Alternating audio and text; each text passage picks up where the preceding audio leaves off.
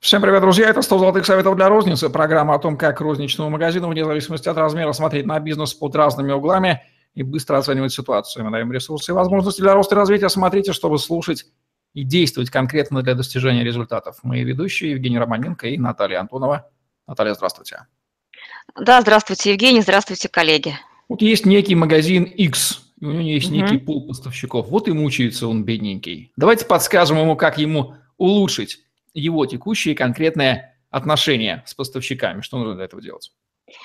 Ну, мы э, говорили в прошлом подкасте, да, про то, что для того, чтобы у нас были хорошие условия, нам нужно сформулировать э, требования или условия, на которых мы сотрудничаем с поставщиками, ну, базовые какие-то. И я давала рекомендации про то, что необх... ну, можно в зависимости от товарных категорий, от того, как, как устроен рынок э, того или иного товара, то, ну, той или иной отрасли, ну, то есть они могут отличаться, эти условия. Это первое.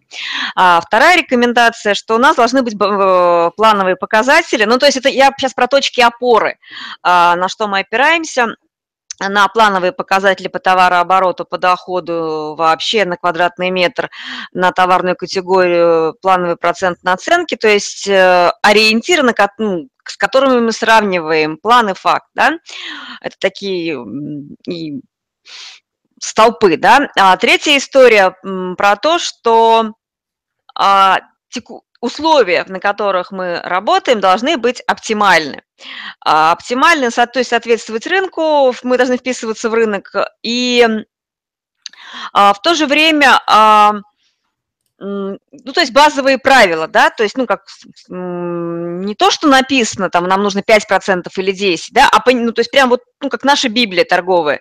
Мы вводим в ассортимент только те товары, которые нужны нашему потребителю, ну, то есть востребованы.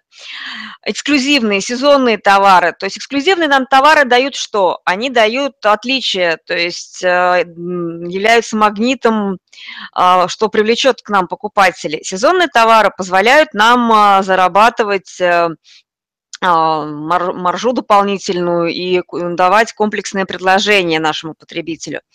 То есть это критерии, по которым мы подбираем свою ассортиментную матрицу. Оптимальные условия позволяют нам выставлять конкурентоспособные розничные цены и получать доход, то есть выдерживая процент наценки. И вот это правило, оно также получается базовое, то есть должны соблюдаться как необходимо и достаточно. То есть все эти три критерия. У нас э, розничные цены конкурентоспособны, мы получаем плановый доход и выдерживаем процент наценки в рынке. Ну, то есть нет такого, что, допустим, на рынке средняя наценка 20%, а мы, выставляя, допустим, там э, цену вровень с э, конкурентами на, ну, на нашего размера, зарабатываем 5%. То есть это такая математическая, прям только математическая история. А наши продажи обеспечивают нам наши плановые показатели по товарообороту и по доходу. А, у нас а, много поставщиков, которые дают бюджет на продвижение. То есть э, мы а, продвигаем товары поставщика и свою торговую точку, в том числе и за счет своих партнеров-поставщиков. А, и отсрочка платежа – это очень важный критерий, соответствует оборачиваемости товара. Он, э, вот, э, это очень важный критерий, потому что ну, а, я когда прихожу в проекты, ну, в 80 случаях у нас залежи, ну, у нас, я имею в виду, у моих клиентов э, залежи товара, да, то есть который лежит. И, и получается, что, в общем-то, возможно, там в, конtra- в общем контракте э, совпадает, да, но если собрать вот такую вот, ну, солянку сборную, то есть множество позиций, которые ну, тянут магазин вниз. И первый уровень мы проверяем э, оборачиваемость товаров в контракте, и э, во втором, вторым уровнем мы смотрим оборачиваемость по, ну, по позициям вообще. И э, ищем резервы у, ну, то есть у кого оборачиваемость лучше, ну, и выводим те товары или, ну, там, меняем систему работы с товаром, которые с м, оборачиваемостью, которая нас не устраивает. А я в следующем подкасте еще расскажу, как э, договариваться с поставщиками. Ну, один из лайфхаков, как договариваться с поставщиками, ну, модель выстраивания отношений, вот когда вот, ну, там есть э, засада с оборачиваемостью, да, то есть это связано с, а, с принципом построения партнерства. И отвечая на, скажем так, тот вопрос, который мы поставили э, ключевым, как улучшить, да, я готова дать пару рекомендаций, ну, прям, ну, то есть э, способов улучшения условий. условий. Получается, что по большому счету мы работаем над снижением себестоимости закупаемого товара. Это первый блок. Второй блок э, э, мы делим с партнером расходы на продвижение торговой точки и товара. И мы, третий блок мы делим с партнером интерес по развитию товарной категории. Ну, грубо говоря, если мы дверной магазин, да, то есть э, и да, мы там сеть э, из какого-то количества э, магазинов, мы говорим о том, что вот э, нам нужен, допустим, ну, эксклюзивный контракт на определенную территорию, и мы вот работаем с этим брендом, э, либо наши условия, вот исходя из э, той конъюнктуры рынка, должны быть лучше, чем наши, на, у наших, э, ну, у, друг, у других э, э, игроков.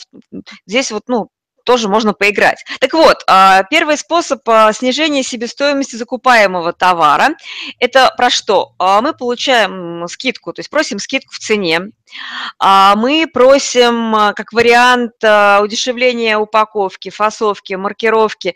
Ну, то есть всю вот эту историю перекладываем на поставщика. То есть либо товар приходит уже такой, либо если товар не такой, а нам приходится фасовать, ну, допустим, печеньки, да, там вот в коробках они приходят, мы же покупателям отдаем печеньки, ну, скажем так, в пакетах, да, или в лоточках, и, соответственно, если мы посчитаем а, затраты по данной товарной категории, которые идут на упаковку, то есть можно говорить а, либо а, о снижении цен, цены, а, ну, о скидке, да, а либо о том, что поставщик привозит там пакеты или лотки, то есть, ну, либо привозит продукцию в лотках по той цене, которая ну, для нас актуальна, а, а тут уже включаются те ценовые условия, про которые мы говорили. Перенос стоимости доставки, логистической составляющей на поставщика. Вот. Э, работа напрямую с производителем, контракты с производителем и получение у дилера цен производителя. Это возможно даже у небольших магазинов. У меня у нескольких клиентов есть прямые поставки ну, от, от производителя. Это, правда, не продуктовая группа, но и в продуктовой группе это тоже вполне реально. Но особенно если вы найдете небольшого производителя, который делает качественный, хороший товар тоже э, выход. А, для крупных компаний это решение, ну, сетевых, это вот частной торговой марки, выпуск эксклюзивного товара. И это тоже решение, а, оно активно используется и федеральными сетями, и международными сетями. Это вот тема для, сетевых, для сетевой розницы очень актуальна а, эксклюзивные торговые условия это могут быть кредитные условия, да, то есть э, э, товар в кредит или под реализацию, почему нет?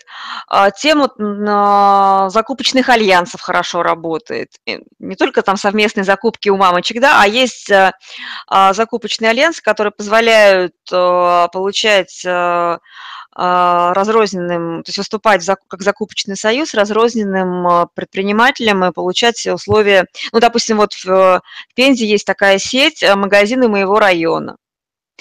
А, это разные ИП, э, у них абсолютно разные, ну, то есть юридические лица, там, ИОшки.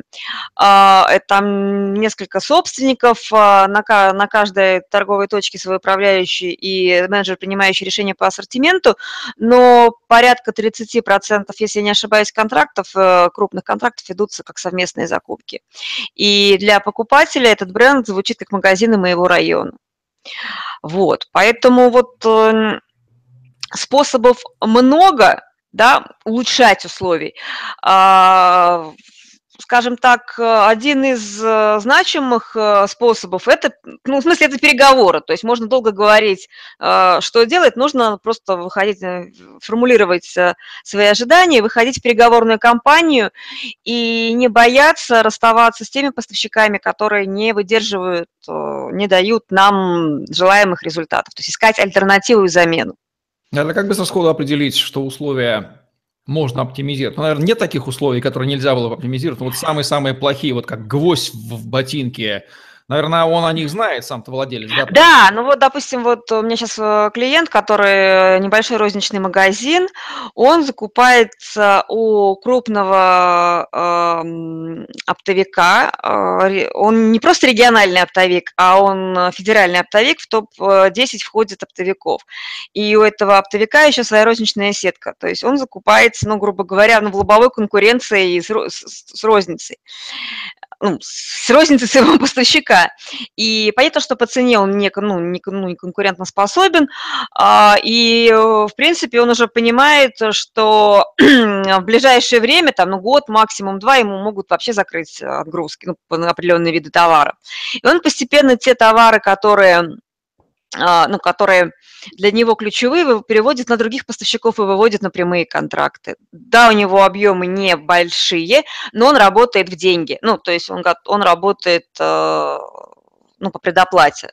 И э, да, там у него наценка может быть ну, не такая, как э, хотелось бы, ну, ему в том числе, но он очень устойчив в плане того, что а, у него гибкий график поставок. То есть он за счет, ну, за счет того, что берет на себя, ну, скажем так, вот эту тягомотину, связанную с приемкой товара, с накладным, ну, то есть какую-то работу, ну, ну, скажем так, затратную берет на себя, а, но а, и вкладывает деньги, ну, фактически получается, он ну, по предоплате без отсрочки работает.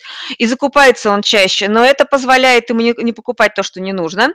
Это позволяет ему быть устойчивым. Так вот, и даже в такой ситуации на жерновах, да, то есть он выжив, пока выживает, мы сейчас вот э, планируем план Барбароса по развитию. То есть сейчас показатель нас дает рост вместо падения последних двух лет. То есть мы растем сейчас и ищем способы для развития ассортимента, поиск ниши, вот скажем так. Поэтому вот ничего невозможного нет, а главное понять, кто ты, как ты и как ты будешь в этом, а, в этом океане, реке а, жить. То есть найти свое место под солнцем, в воде и иметь свою позицию принципиальную в тех условиях, в которых ты работаешь.